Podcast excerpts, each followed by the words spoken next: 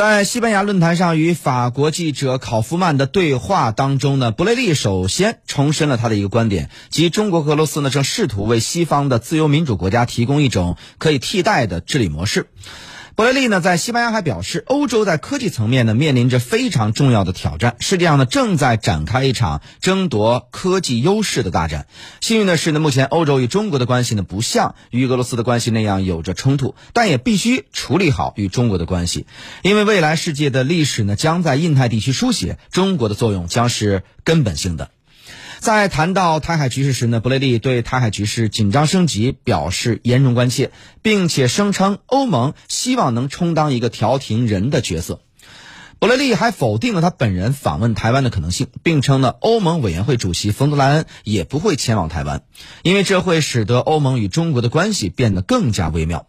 欧盟应该避免给紧张局势加剧提供借口。虽然各方都捍卫台湾发展其政治制度的权利，但各方都非常谨慎地处理局势，避免与中国发生直接冲突。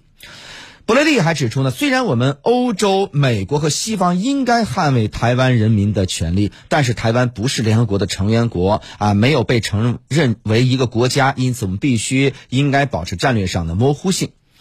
但是呢，在美国众议院议长佩洛西窜台以及中方在台海展开实弹演训之后，七国集团外长与欧盟外交与安全政策代表第一时间发表涉台联合声明。立陶宛政府交通部副部长也随即啊率团窜呃窜台。那么，美国的国会出台芯片法案之后呢，德国总理舒尔茨也立即公开声明，应该减少对中国芯片和高科技产品的依赖度。波罗的海三国内相继宣布退出中国与中东欧国家的十七加一的合作机制。德国、法国派遣军机编队飞赴亚太参加联合军演。所有这些呢，都可以明显看出呀，欧盟与美国是亦步亦趋啊，遥相呼应的实际操作手段，以及欧盟与美国以及西方在中国事务上串通一气啊，同流合污的具体表现形式。不难看出啊，身为欧盟委员会副主席和欧盟对外关系最高级别官员的布雷利，他对华事务的最新表态，基本上反映了欧盟总部，甚至是德法等欧洲大国领导人对中国的现有立场与实际的这种态度。那么也就是说呢，一方面承认中国日益强大的实力和不断增长的影响力，另一方面又担心中国特色超过甚至取代西方模式。一方面承认一个中国政策，另一方面又继续强化与台湾的各种关系；一方面呢要在各个领域遏制中国，另一方面又要维持双边的经贸往来，避免与中国发生直接的对抗冲突。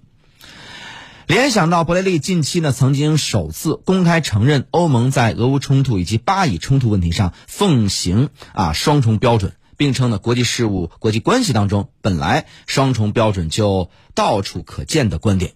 可以呢，从侧面再次证实，欧盟领导人在处理与中国的关系上，在承认中国强大实力与遏制中国快速发展的做法上，也明显存在着双重标准和双重心态。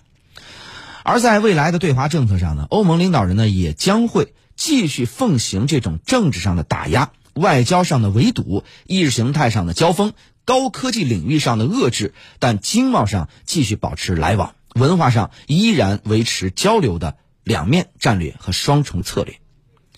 中国与欧盟的关系也正在进一步啊步入一个更加错综复杂、更加敏感微妙的新的不确定性的这种阶段。